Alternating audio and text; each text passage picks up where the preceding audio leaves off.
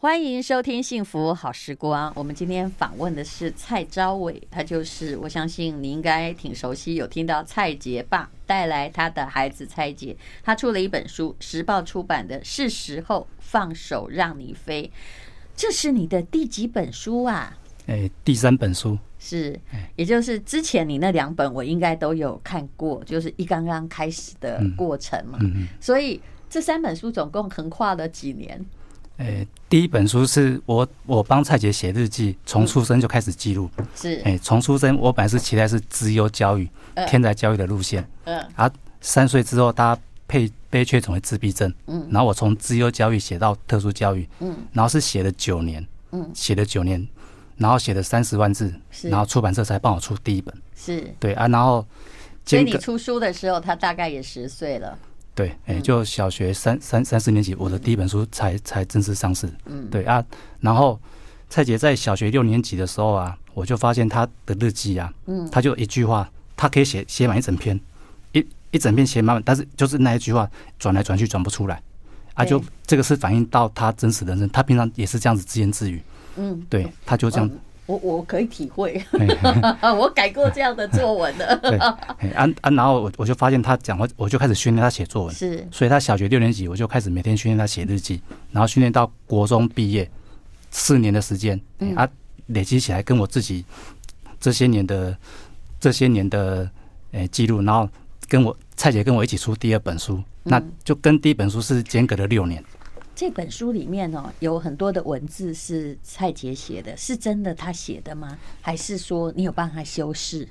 诶诶，比如说今天是我十五岁的生日，爸爸把我的生日照片放在网络上，嗯，是他自己写的。对，我已经不需要修饰，对不对？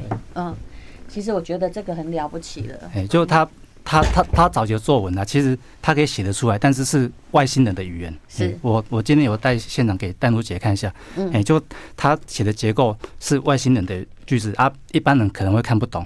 对。对啊，他是透过我的翻译，嗯，翻译到一般人的文法，嗯，对，哎，然后我早期就是透过这样的方式去训练，哎，写日记先先写在 A4 的纸，然后写写满，嗯，然后你们在网络上看蔡姐的 FB 啊，看到她写的日记。这个是因为我后来，我我会针对他写的，然后他先打字打完，然后我针对他一些没有用的把它剔除掉，嗯，然后留有用的。那有一些细节我会问他，嗯，问他发生什么事情，嗯，然后这个过程都是训练，是。训练他要跟一般正常人类可以连接。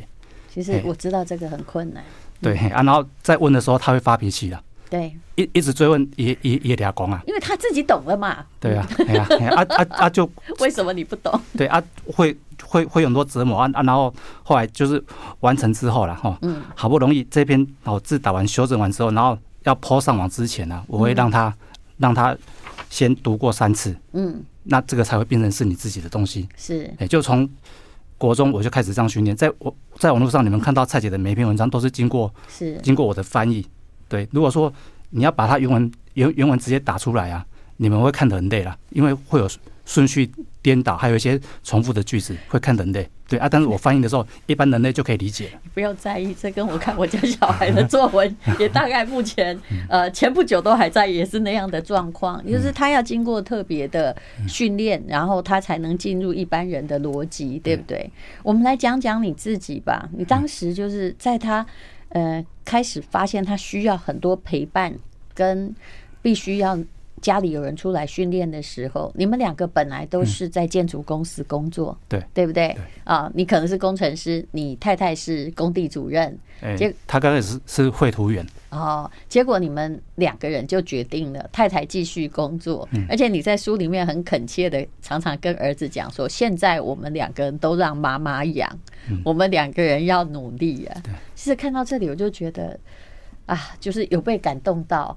这这个家庭是互助合作的，在一直往前走。嗯，对我，我跟我太太当初是在开始三岁多的时候，哎，然后就决定说，一定要有一个人出来扛这个责任。嗯，所以在三岁之前呢，是阿公阿妈带了。对，那那隔就隔代教养，就是跟孩子会有很多冲突啊，所以我我父母他们也受不了这个孙子，动不动就抓狂啊，就哭啊，然后然后啊一哭都哭一整天，是啊，他们受不了，所以就就就说，就是逼我太太要把工作辞掉。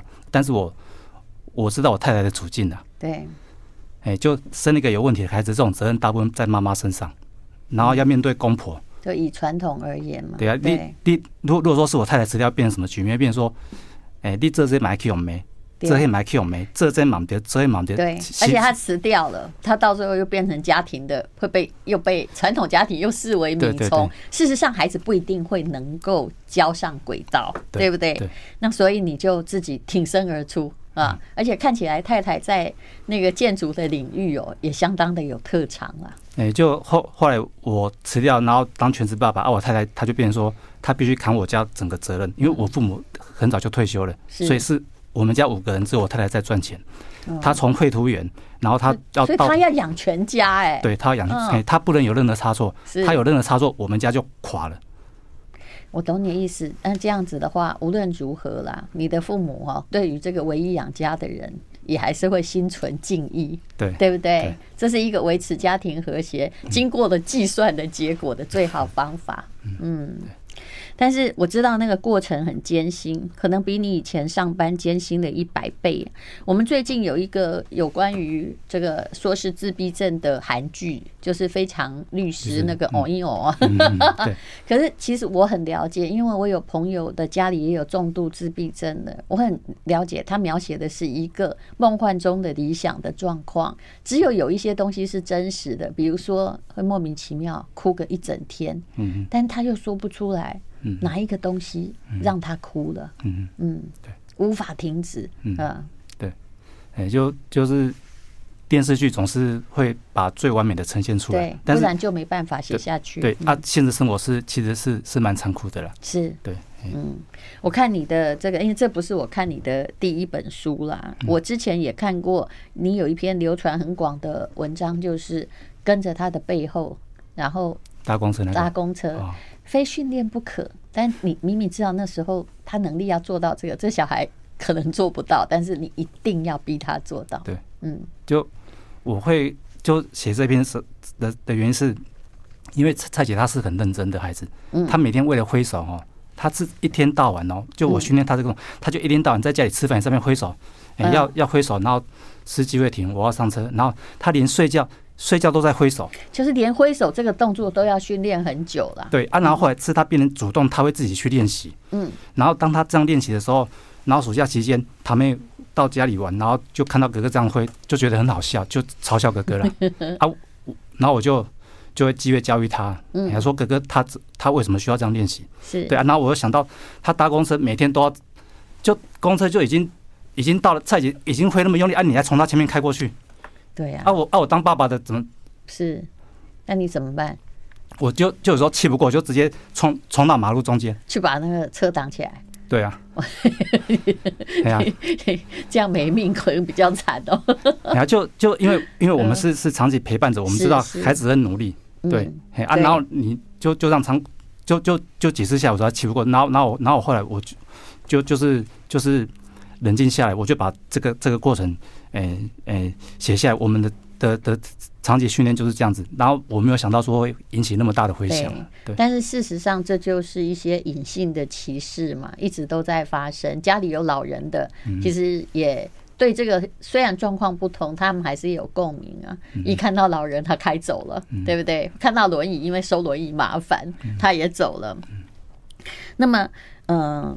其实这个陪伴哈是非常非常挫折的，但是我后来发现了，你在现在出的是时候放手让你飞这本书中，反而是他到了特殊学校找到了自己的路，而且你也轻松了一些。我们等一下再聊。I like 欢迎收听《幸福好时光》。我手上的这本书是蔡杰爸，也就是蔡昭伟的《是时候放手让你飞》。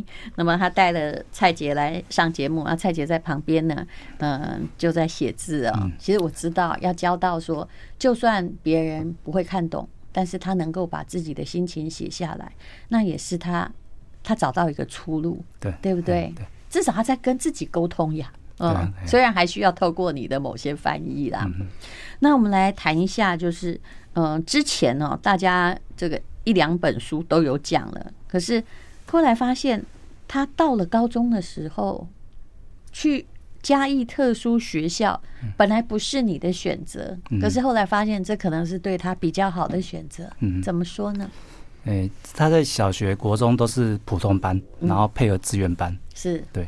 那诶，然后到到高中啊，我我我本来以为啦，他的程度应该是要念综合职能科。嗯，综合职能科就等于是高中的特教班。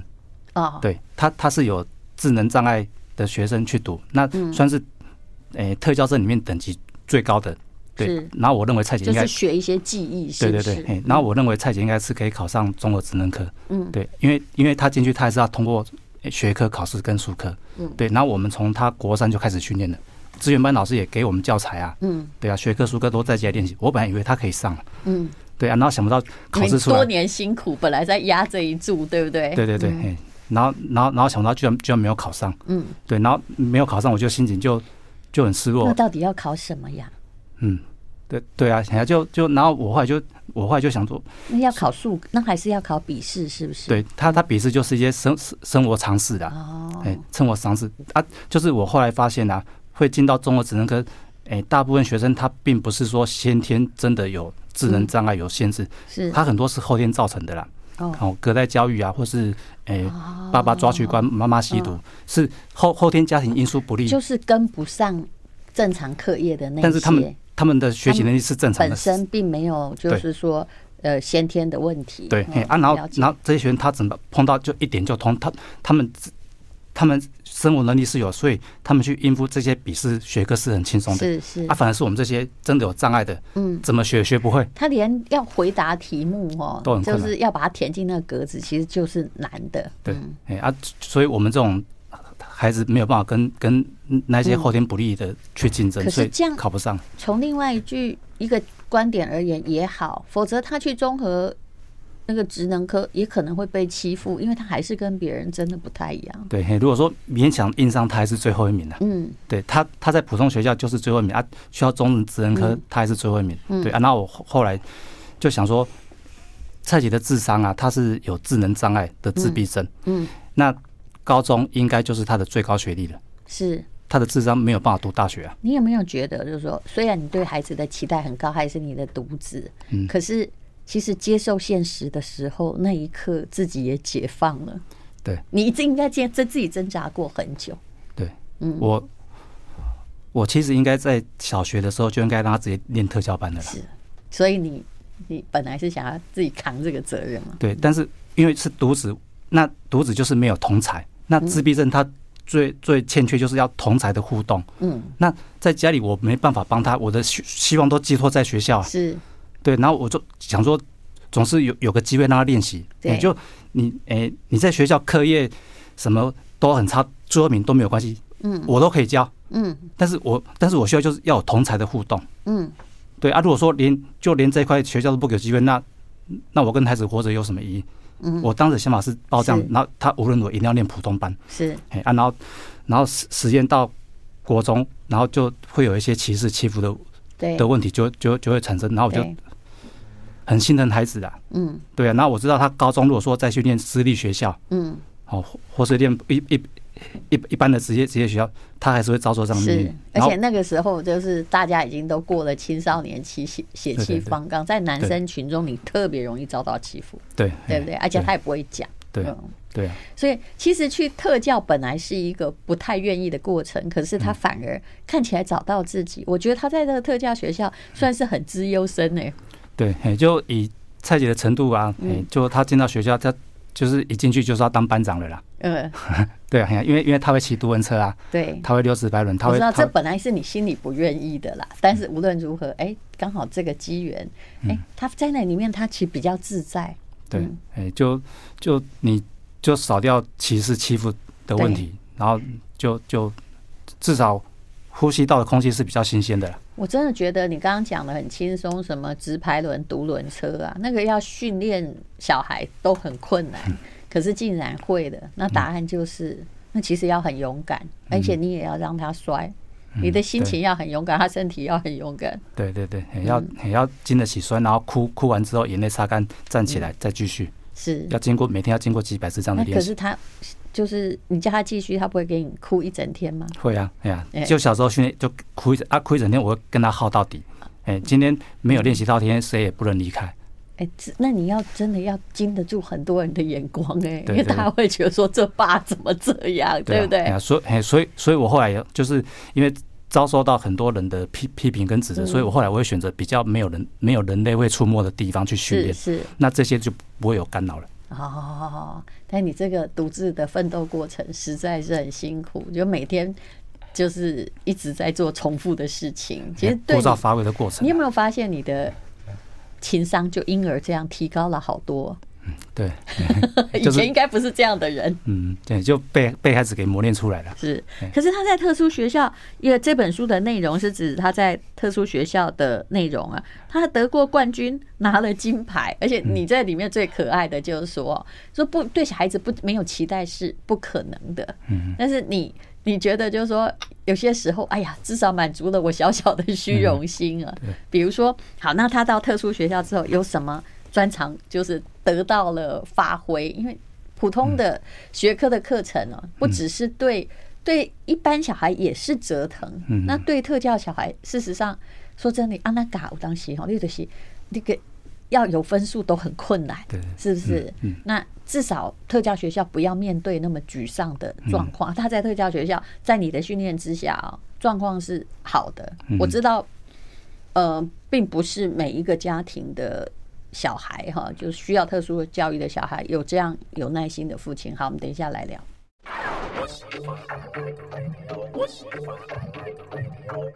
幸福好时光，这是时报出版的，是时候放手让你飞。好，其实是不是很情愿跑到特教学校去？但是在那里至少不必受到歧视，大家也了解他的状况。你在嘉义特殊学校，我觉得这些校长老师都充满爱耶啊，所以。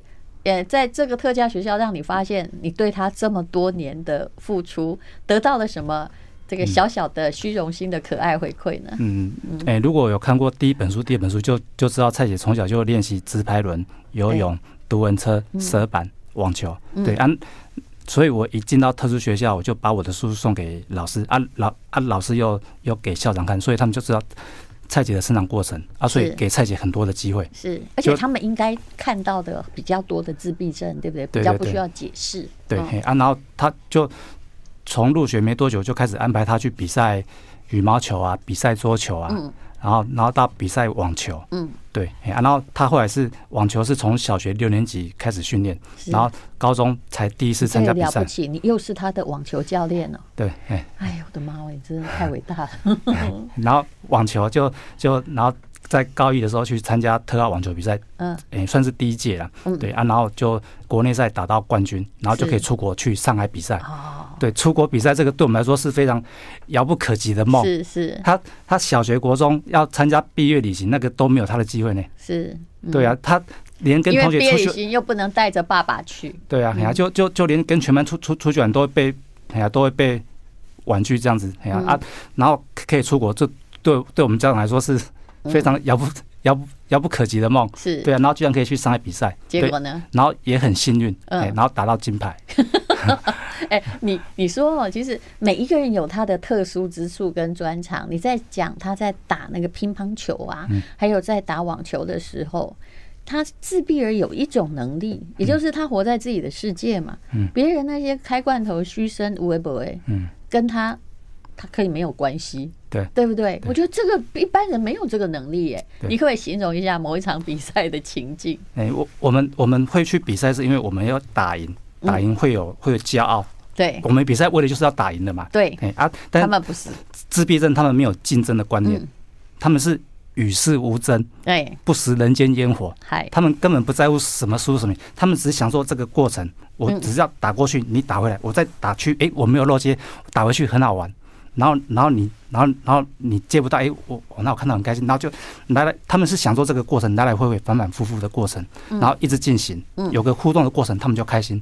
就因为这样简单的过程，嗯，哎，因为平常他们要跟其他人互动聊天，这个是很困难的，嗯，但是运动可以连接在一起，是，他们就很开心，就很单纯的快乐，嗯，所以。就是，如果你就算在这个地主国，有很多人不是帮你们加油，反正开汽水、开罐头，他听不到，嗯，对不对？然后你在讲这个桌球的时候，就是说，通常你如果要赢，因为对方未必是自闭症嘛，对不对？那他可能有的真的很会打桌球啊，招招伶俐啊。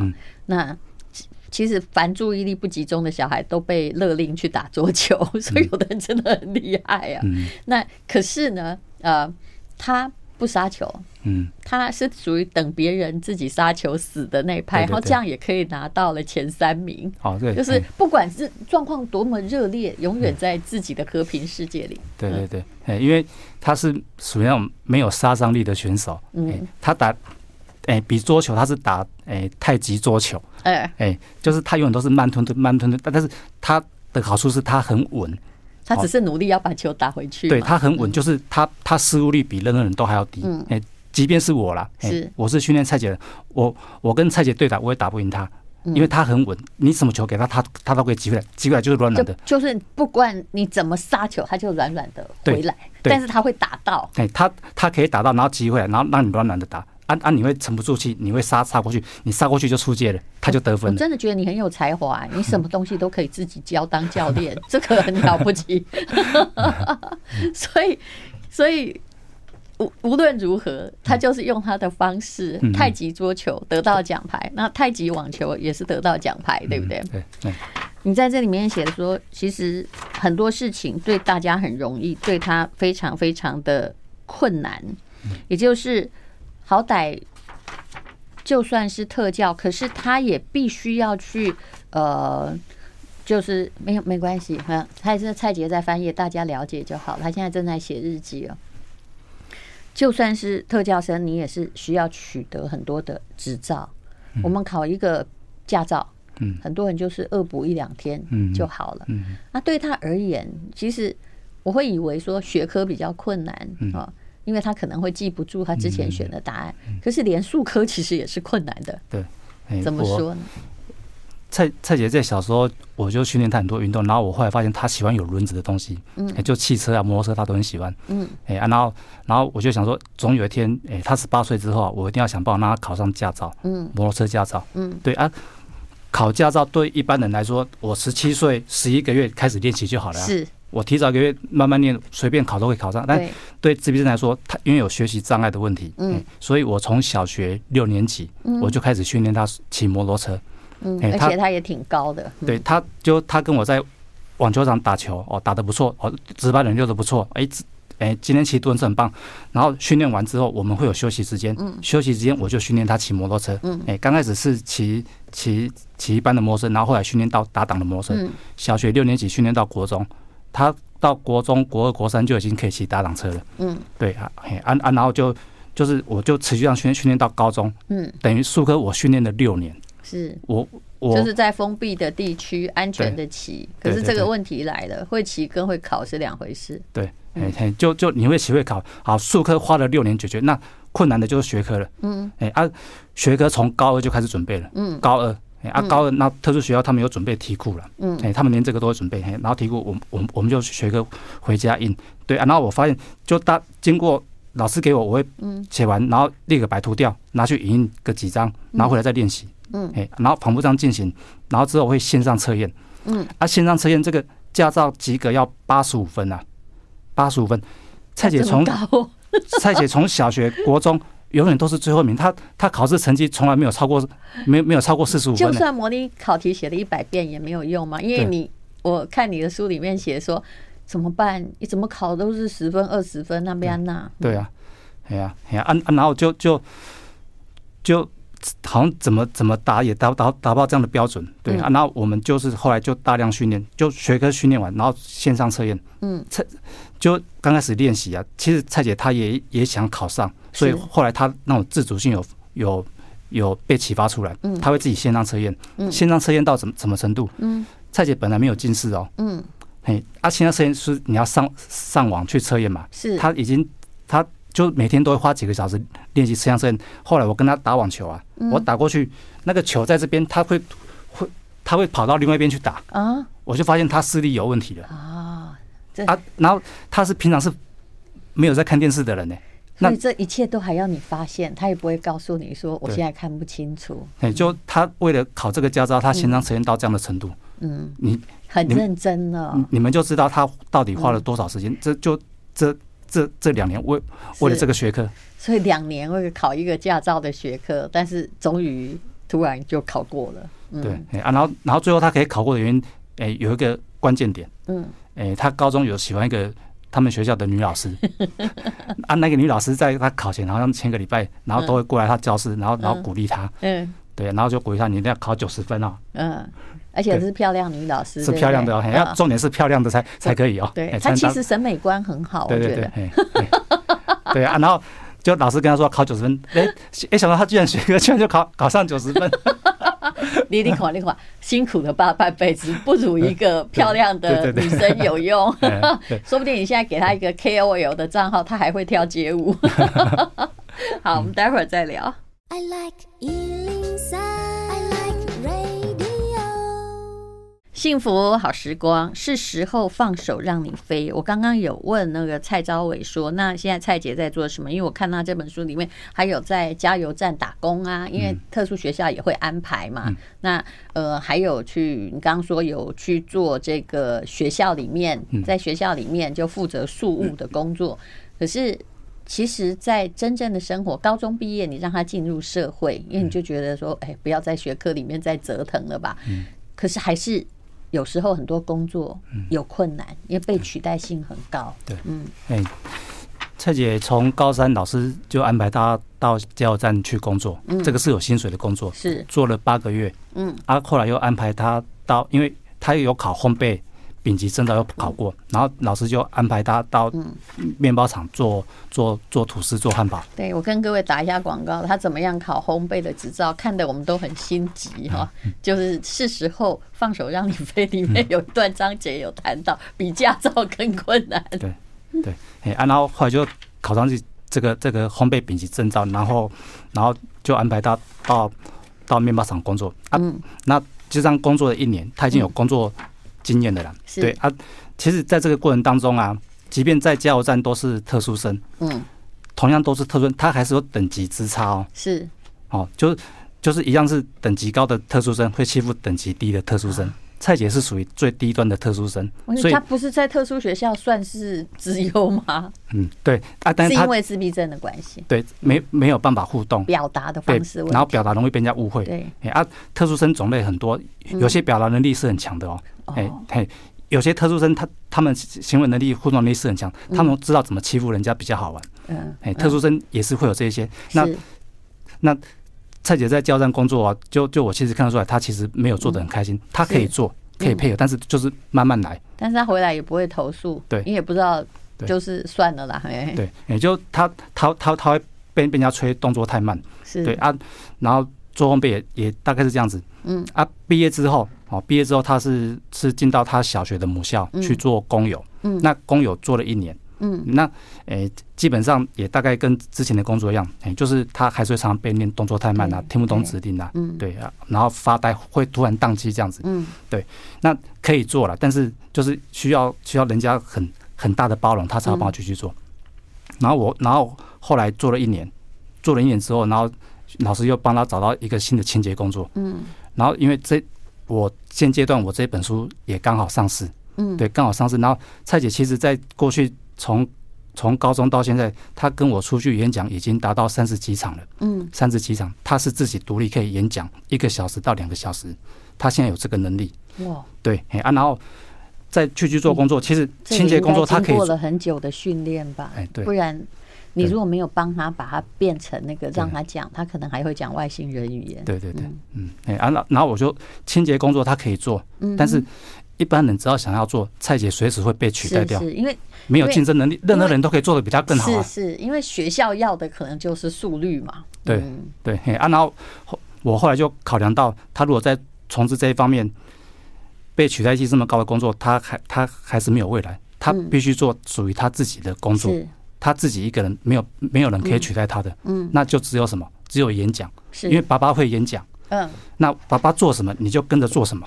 所以你现在就是到处在，比如说台湾的讲这个有关于自闭症，还有这个出书有关于如何教养的问题。对，那么蔡杰就会跟你在一起。对啊，哎，哇，那你人生的责任好重哎，你又跟他绑在一起了。对对对，就就我会做什么，你就跟着一起做啊，我们一样可以走出自己的路。那你你有可能说请他讲一段吗？还是他一讲都一定要一个小时？哎。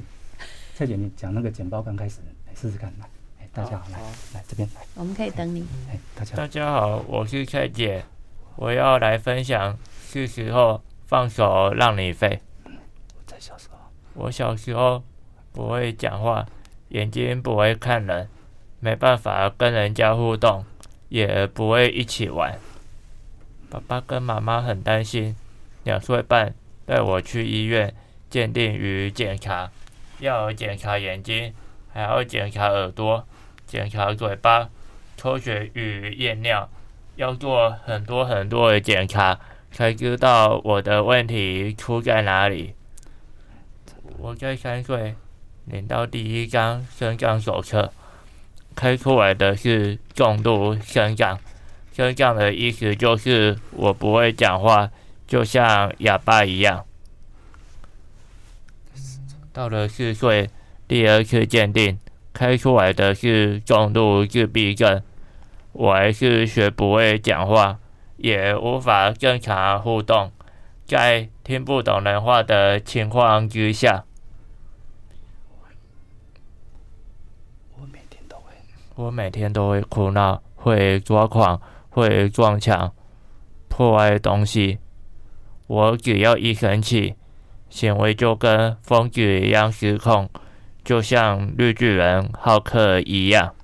所以爸爸就开始训练我。所以爸爸就开始训练我。三岁开始。三岁学游泳，没有，是三岁。我想，三岁学游泳。我看四岁学就拍轮，五岁学，呃是读脚踏车，六岁读文车。我看七岁学板，八岁双龙板。九岁，呃，九岁羽羽毛球，哦，九岁九岁桌球，十岁乒有乒乓球没有？羽毛球，十一岁篮球，十二岁网球。谢谢谢大家。其实真的，我觉得他很棒了，但我觉得更棒的是这位爸爸，他真的是很少见的台湾爸爸。用很坚定的方式训练自闭儿，同时也一直在提倡提升自己的情商。因为他说是一岁学一个东西哦，但是我相信每一次都很艰难。学任何东西，你感觉都像他幼儿时期重新再开始一样。嗯，好，那么呃，现在呢，蔡杰跟他爸爸去演讲。那如果你想要看呢，这个。很感人的内容，是时候放手让你飞。这是时报所出版的这本书啊。好，那我们也就是只能祝福蔡姐加油，还有跟蔡爸爸蔡昭伟说，你真的很，我不想用伟大，因为伟大就是说太太就大被大家说太久了啦。你真的了不起，谢谢，谢谢。